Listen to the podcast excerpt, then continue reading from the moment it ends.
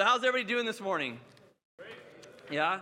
So, uh, the, the, joke behind the Hyundai Accent was that's, that's been my car for the last, uh, I don't know, five, year, five plus years or something like that. It's a great running car, but it's tiny. It's this little, you know, it's actually a four door, but you wouldn't know it uh, by looking at it from behind. Uh, and no, I don't know if you guys have ever driven a small car or uh, if driven like a big car or a sports car. People uh, completely treat you differently depending on the car you drive. I have been cut off so many times in that car. I'll literally be driving down the street and someone will will pull up to a corner or pull up to another stop sign or pull up, you know, in a coming out of a and, and they will see me and I will literally be feet away from them in my little Hyundai Accent and they will still pull in front of me and still drive 10 miles less, you know, uh, slower than I am, like they, oh, yeah, they don't care. They don't care, this little tiny, yeah, I want, and, then, oh, and here's the other thing I won't honk the horn because it sounds pitiful. it's awful. It, it sounds, beep, beep. I mean, it literally is this tiny little, so, anyways, I want you all to know because you guys have heard me lament over the Hyundai accent uh, before. Uh, my dad uh, blessed me with some money and I went and bought myself a, a, Jeep Cherokee, a Grand Jeep Cherokee, 2000. So I got a Jeep Grand Cherokee now. Uh, so yeah, so we will be auctioning off the. Uh, no, I'm kidding. I do. I feel so much more manly driving the Jeep around. Uh, and you know what? To be honest with you, because it's a it's a V8, and um, when someone pulls out of the thing, I gun it after them now and I just feel like I can go flying right over them instead of, you know, crashing underneath them, you know. So, anyways. Does it have a horn? It has a manly horn. Man, I punch that thing and, you know, no. Uh, Nick's gonna help me lift it and put even bigger tires on it so I can feel even more manlier uh, than I do right now. So, anyways, enough about the car. Uh, we've been talking about um, the fruits of the Spirit um, these last uh, two weeks. And um, the, the importance of talking about these, the fruits of the Spirit is uh, looking at Galatians chapter 5. So if you have your Bibles with you, if you want to open to Galatians chapter 5, um, if you have your uh, tablets or your phones, um, Galatians chapter 5. And the reason why I wanted to talk about the fruits of the Spirit is because Paul is addressing an issue uh, in the church, and he's specifically talking to, to believers.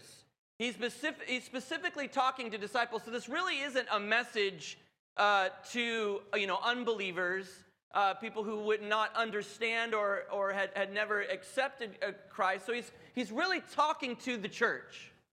And I wanted uh, to talk to you guys all about this because it is so important that us as the church exude these kind of qualities because if we want people to see God, the only way people are going to see God is through us. And that is the reason, you know, Jesus left, you know, Jesus came to this earth, he walked in our shoes, he he experienced all the things that we experienced, but he did not sin. See, Jesus had no sin in him. And the only way that someone could stand in our place and die for our sins was they had to be sinless. They, they had to be, you know, just like in the Old Testament, without spot or blemish. And so Jesus fulfilled that role in our lives and, and he, he, he you know, goes to the grave, he dies, he conquers death, he rises again, and even kind of walks amongst his disciples again. But then he does something, he leaves. He leaves, and they actually even kind of freak out like, Where are you going? And Jesus tells them, Look, do not be afraid. For I go and I sit at the right hand of the Father, but I will not leave you, I will not leave you orphaned. I'm not going to leave you alone. I'm going to send my Holy Spirit.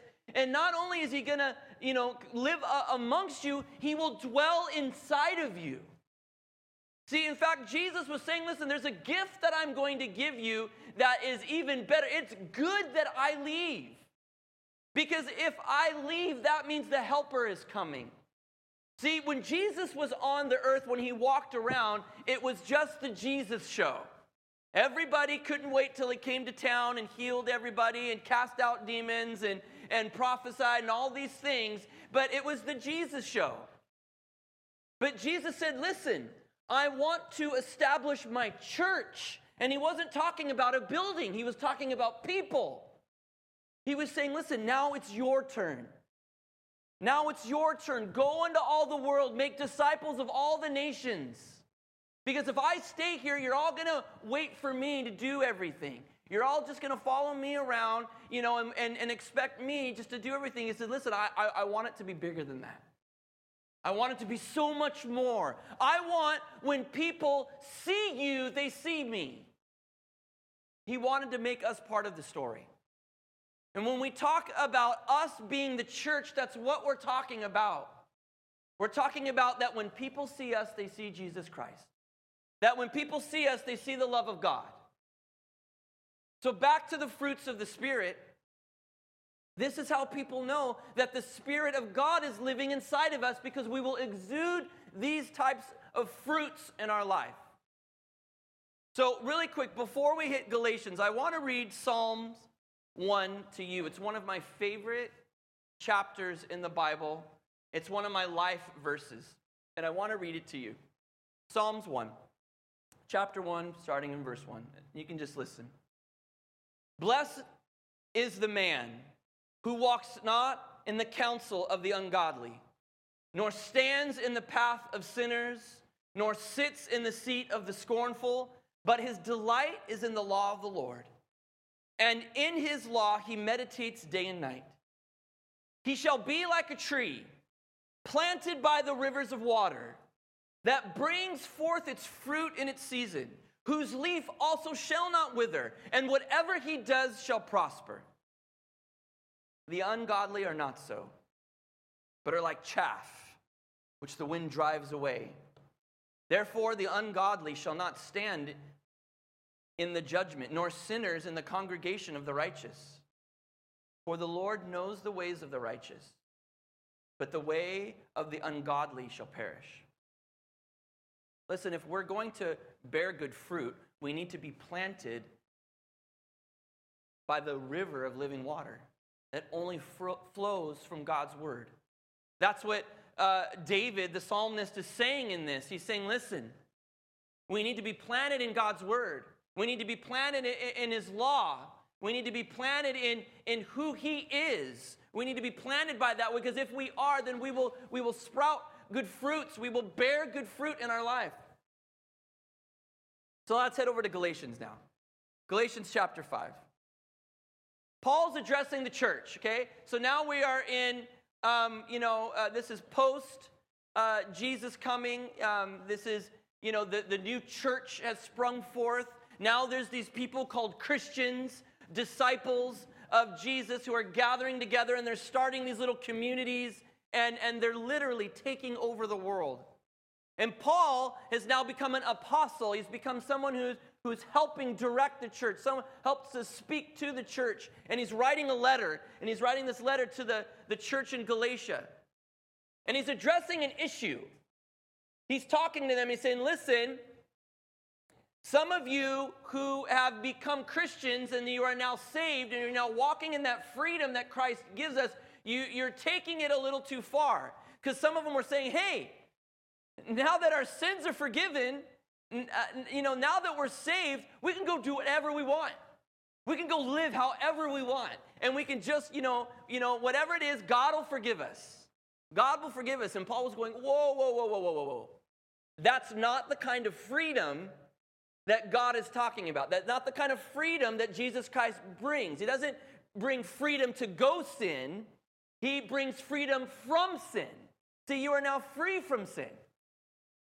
And then there was this other issue. There were the Jews who had become Christians who were still bound by the law of God. And they were saying, no, no, no. You all who are now becoming Christians, you need to follow, uh, you know, to the letter of the law of the Old Testament.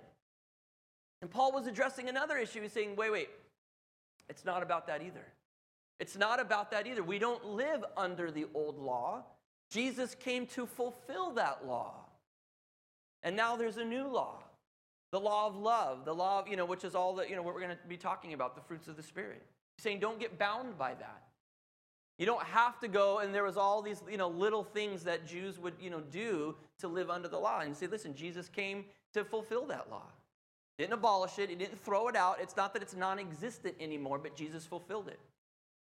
So now let's jump in. Galatians chapter 5, I'm going to start in verse 16. And this is Paul writing to the church just like us. So I say, let the Holy Spirit guide your lives.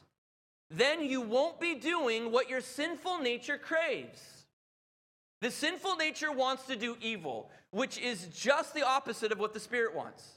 And the Spirit gives us desires um, that are the opposite of what the sinful nature desires. These two forces are constantly fighting each other. So you're not free to carry out your good intentions. But when you are directed by the Spirit, you are not under obligation to the law of Moses. I love that the, the cartoon, you know? Love the cartoon of the little angel and, and demon sitting on, you know, the, the guy's shoulder, and he's, you know, he's making a choice, and there's a little angel saying, oh, no, don't do that. Oh, no. And then there's a little demon, ah, yeah, go do it. You know, he's prodding him with a little pitchfork and stuff like that. But isn't that life? You know, we make, we, you know, we, we kind of joke about it in cartoon form, but isn't that all of our stories? Isn't that every day that we wake up, are we not faced with what does my flesh want to do versus what do I feel like the Holy Spirit is leading me to do? You see, my flesh says, I want to sleep another hour because I am exhausted, right? The flesh says the minute I wake up, I need a cup of coffee. And by the way, that is what my flesh tells me every single morning. All right? Star, me and you. Star and I do not drink coffee anymore. We, we have IVs uh, that we plug in and no. But the flesh desires things, right? The flesh is constantly telling you what, what you, you need to do or what you want or what, you know, the flesh kind of directs your day. I'm tired. I'm hungry, right? I'm hungry. I, you know, I need, I feel like I need to. The flesh is constantly pulling at you. But then there's the spirit, the spirit telling you, no, listen, there's something better than that. There's something better. You know what? Instead of, you know, hitting the snooze button, maybe getting up and just spending time, spending time with God you know what? Maybe instead of, you know, whatever it is in your life, it, but, but there's that constant battle. I want you to know, and I, I, I repent of this every week, but I want you to know that driving in my car tests my limits, okay? Driving in Southern California tests my limits. I have such a hard time uh, being in the spirit while I'm driving my car right? I almost just say, okay, God, listen, I'm going to get in my car now. I'll see you on the other end. but we all experience those times. Listen, people are going to test you, right? You're going to want to yell and scream at people for doing dumb things or whatever it is. You know, I'm pretty sure you got family you'd like to just backhand sometimes, right? You know what I mean? We all experience that. But listen, God is telling us, listen, there's another way to live. There's another way to live, it's, it's through the Holy Spirit. Last, uh, last week we talked about, and I'm just going to recap it really quick for those of you who weren't here. Last week we talked about uh, joy and peace. Joy and peace, these are fruits of the Spirit. This is how we know that the Holy Spirit is in our lives because these are things that, that we will uh, be able to uh, you know, live by. And the first one was joy, and we understood that joy is not happiness. Joy is not happiness. Where does joy come comes from? It comes from our salvation. We understood that, that joy comes from our salvation. Joy comes from knowing that I have a future. Joy comes from knowing that no matter what happens today, that I have a, a, an eternity to look forward to in the presence of God. That I will not be cast away. That I am part of this family. Joy is understanding our salvation. But what does joy do? Joy, the Bible says that joy of the Lord is my strength. So obviously, it's something you need in difficult times. If you're going through a difficult time right now, you know, I'll tell you, yeah, you may not be happy, but what you need is joy. Because it's the only thing that is going to gird you up. It's the only thing that's going to well up inside of you and say, you know what, I can do this.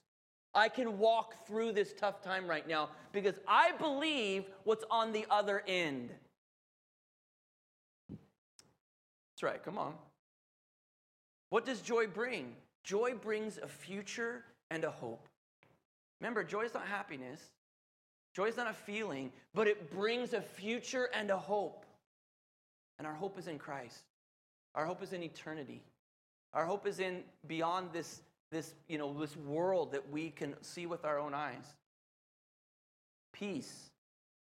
Peace. The Bible is very, very clear about how to obtain peace. First of all, it says, don't be anxious. Don't be anxious. But here's how not to be anxious. When we start getting anxious, what should we do? Well, the first thing we should do is pray. The Bible says pray. And then it says be thankful. Be thankful. Can I tell you something? When I start going down my laundry list of things that are bothering me, if I go ahead and I, you know, discard that piece of paper and I take another piece of paper and I start listing all the things that I'm thankful for, quickly those other things kind of seem to disappear, kind of seem to fade away. When I really start to think about the things that I am thankful for in my life, and by the way, I'm thankful for every single one of you in this place. I love gathering in this place with you all. I love it. I want you to know I don't do it out of obligation. I don't do it out of because I, I feel like I have to or anything. I do it because I genuinely love you and it genuinely fulfills me to be with you. Thankful. The Bible also says, let your requests be made known to God. So, not just pray, but pray specifically. What is it that you need? God says, Ask me. Jesus says, Ask anything in my name. And when you do those things, then it says, The peace of God that will surpass all your understanding will guard your heart and your mind. Are you an anxious person? Are you a person who stresses really, really easily? Listen, pray, be thankful, make your requests known to God. You start, and by the way, what you're doing is you're fixing your mind on God and you're taking your mind off of those things that are stressing you. It's not, it's not, those things aren't going to disappear. What you're doing is you're realigning your thoughts in the right place. So let's talk about two more, two new fruits of the Spirit this week. The first one is patience. Patience. Anybody in here have got this mastered? Anybody here got patience mastered? Right, yeah.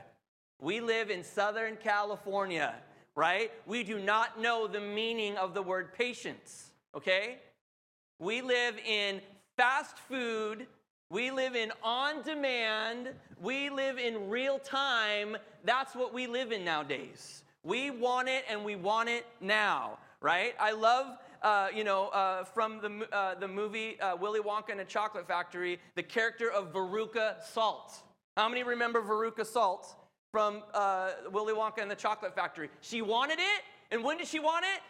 She wanted it now. And she screamed at her dad the entire movie, I want a golden goose now. I want it now. And what did, what did the dad do? He fumbled all over himself and said, okay, okay, let me get that for you. I'll get that for you. And the poor guy was like sweating. He looked, looked like he was going to have a heart attack, right? Looked like he was going to fall over. And what's interesting is really the, the, the, whole meaning behind that movie is I actually looked into the writing of that, and those were all supposed to be kind of these, these characteristics of, of our, our modern day society, and, and they were you know, illustrated out in this movie. And Veruca was, had zero patience for anything because when she wanted it, she wanted it now. But isn't that our culture now? And, and, don't, and doesn't, our, doesn't our society just keep serving it up on a silver platter for us? Right? You want that movie? Hey, you can have it right now. You want that burger? Hey, you can have that burger right now.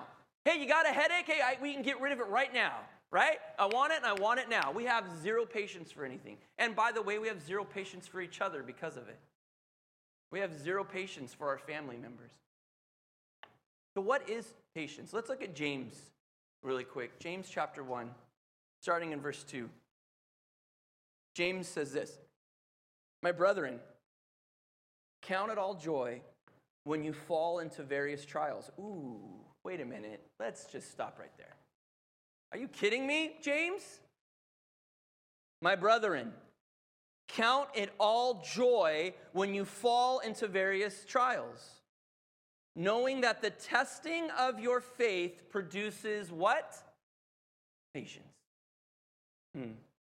But let patience have its perfect work, that you may be perfect and complete, lacking nothing. If any of you lacks wisdom, let him ask of God, who gives it liberally and without reproach, and it will be given to him. But let him ask in faith with no doubting, for he who doubts is like a wave of the sea driven and tossed by the wind. For let not the, that man suppose that he will receive anything from the Lord, if he is double, if he is a double-minded man, unstable in all of his ways. Patience implies suffering. When somebody says be patient, what they're really, really saying is you're probably going through something really tough right now, and what you need to do is hold on. That's what patience means. And that's why our culture doesn't understand it because nobody likes to suffer anymore. I mean, I don't want to suffer. But but James is specifically saying, but when you fall into these trials, when you are suffering, it will produce something. It will produce patience from you. Which, let me tell you something, it's something we desperately need. Because I'll tell you this God does not live on our timetable. God is not, does not work in the fast food industry. God is not an on demand button. Do you hear me? God lives outside of time. So if you start putting time limits on him, you're going to be completely, you know, let down. Not because of anything God did, but because you, you know, set up something that just doesn't make sense. He lives outside of time. By the way, he he does everything in his perfect time. There's a story that I, have shared with you that, you know, uh, some friends of mine, in, including Chuck, who you guys know, we wanted so badly to produce kids' television shows. And it didn't happen. It didn't happen. And I'm telling you, looking back, I'm actually glad it, it, it didn't happen because I, I was not ready for something like that in my life. I was not ready for that kind of responsibility. There, there, was still a lot of pride and arrogance in me and a lot of my own, you know, chasing my own dreams and desires and things like that. God had a perfect time to give me something that he knew I could handle, and it wasn't then. I was, I, I was very distraught when it didn't happen. I was very bummed. I was very broken. I, was, I, I really thought that I had, I had failed at something big and, you know, that I'd even kind of had failed God. But God doesn't operate in my time. He operates in His time. He knew I couldn't handle it, He knew it would crush me, He knew it would turn me into a different person. Patience. Patience. Patience. I'm going to give you two, two things on patience if you want to write these down. Patience is only strengthened through trials. Patience is only strengthened in trials. If you're going through a trial right now, better believe your patience is being tested. But listen, do not lose heart. Do not lose heart. Because with patience comes endurance. Endurance. And when we trust, when we truly, truly are patient, and when we truly, truly endure, and we allow God to operate and work in our lives, then we will see the miracles that we're expecting and looking for. Patience. Patience is not something that is taught, it's something lived.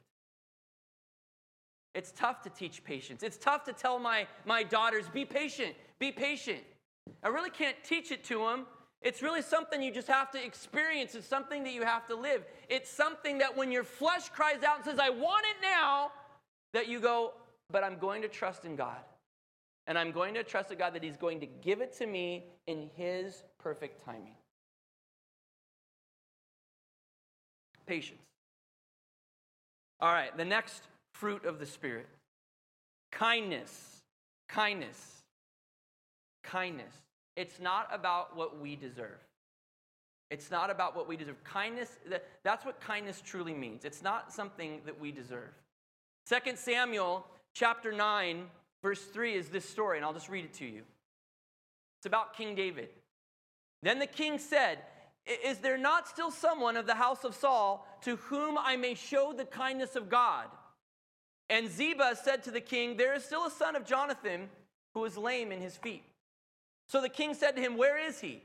And Ziba said to the king, Indeed, he is in the house of Machir, the son of Ammiel, in Lo Debar. Then King David sent and brought him out of the house of Machir, the son of Ammiel, from Lo Debar. And now when Mephibosheth, Mephibosheth,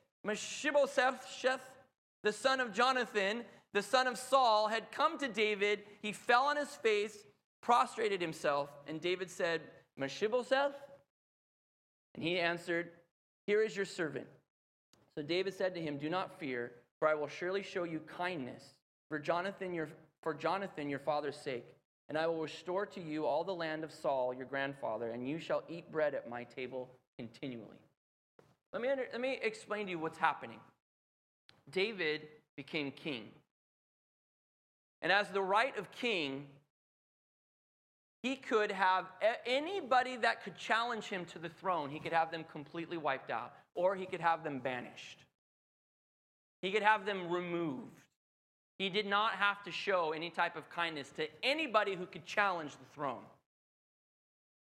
But David saw past all of that. And he was confident in who he was, and he was confident in, in, in who God was. And because he had such a strong relationship with with Jonathan, who was the son of King Saul. King Saul had, had perished in a, in a battle along with his son Jonathan, and David had become king. And instead of seeking out the land and saying, All right, where's all the family of Saul that I can have them, you know. Sorry, sorry, sorry, Nick, sorry. Nick's, yep. I'm moving way too much up here.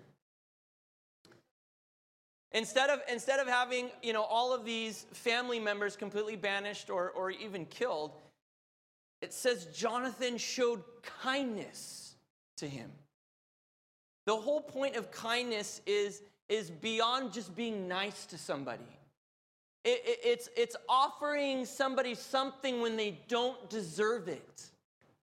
That's what kindness is.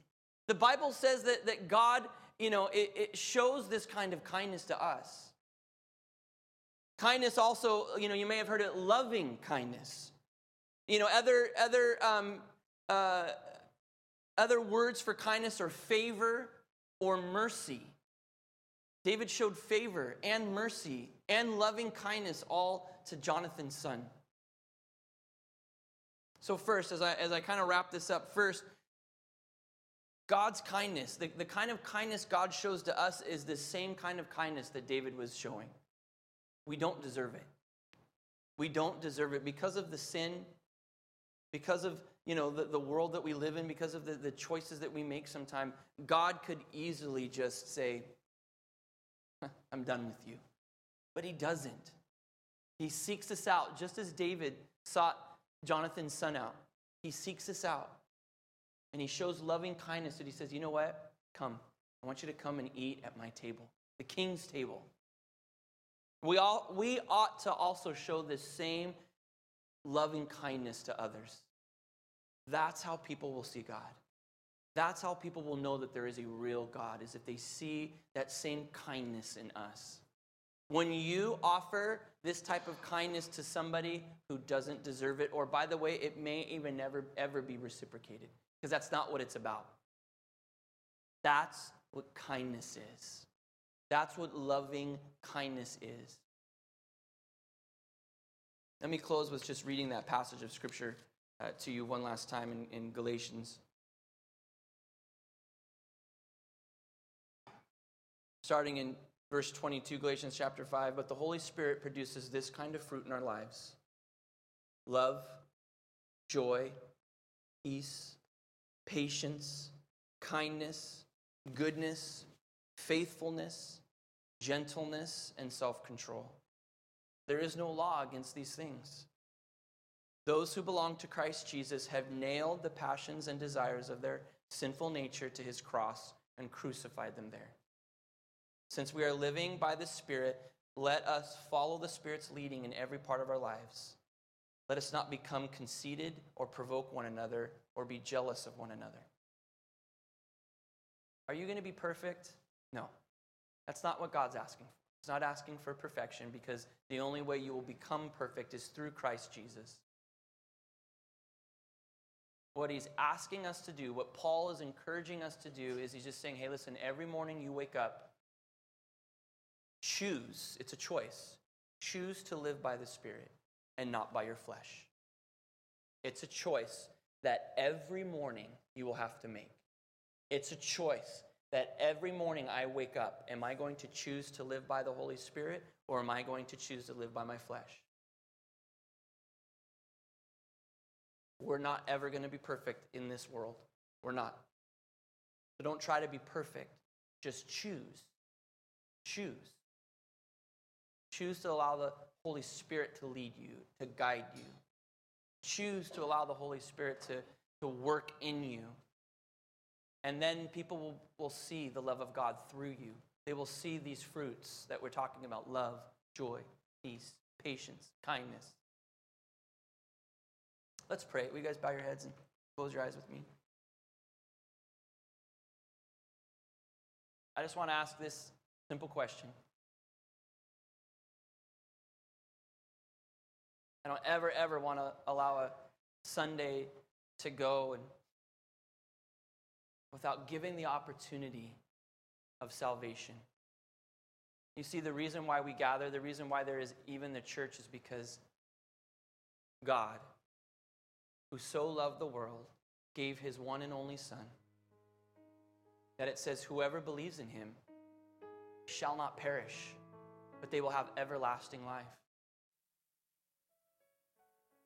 You have never, ever accepted Jesus as God's Son, if you have never, ever spoken those words saying, I believe in you if you have never ever invited him into your life, if you've never asked him to forgive you of your sins, you can do that right here and you can do that right now. If you're saying, you know what, I, I want to live that life that you're talking about, I want to live that life by, by the Spirit. You see, when, when, when Jesus comes in and he's the Lord of our life and he forgives us of our sin, then he gives you the gift of the Holy Spirit. It's instant. The Holy Spirit then comes and lives inside of you and guides you and directs your life gives you wisdom, helps you make right choices. But if you would say today, you know what, today's the day. As Romans says, if you confess with your mouth that Jesus Christ is Lord and you believe in your heart that God raised him from the dead, then you'll be saved. It's that simple. It's just by simple confession. And if you would like to do that this morning, you've never done that before or, or maybe you've just never you know done it in a in a setting like this and you would like to make that decision today while everyone's heads bowed and eyes closed and kind of the privacy of this moment will you just kind of slip up your hand just so that i could agree with you? Just so that i could see you and be praying for you and be encouraging you. If you would say today's the day. Today's the day. I'm going to give my heart completely over to the lord. I'm asking him to come in and forgive me of all of my sin you can just say that right where you're at right now.